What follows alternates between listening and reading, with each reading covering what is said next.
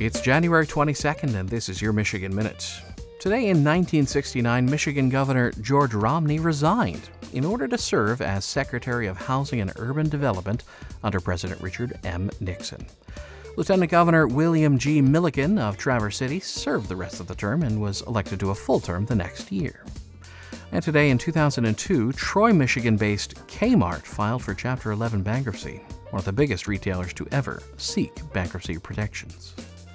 And lastly, today in 2007, global pharmaceutical firm Pfizer Incorporated announced it was closing three research sites in the U.S. two in Ann Arbor, one in Kalamazoo, displacing 2,100 workers. The University of Michigan would eventually purchase the 2.1 million square foot Ann Arbor campus, creating the North Campus Research Complex and hired thousands of research based jobs for the university. And that is your Michigan Minute.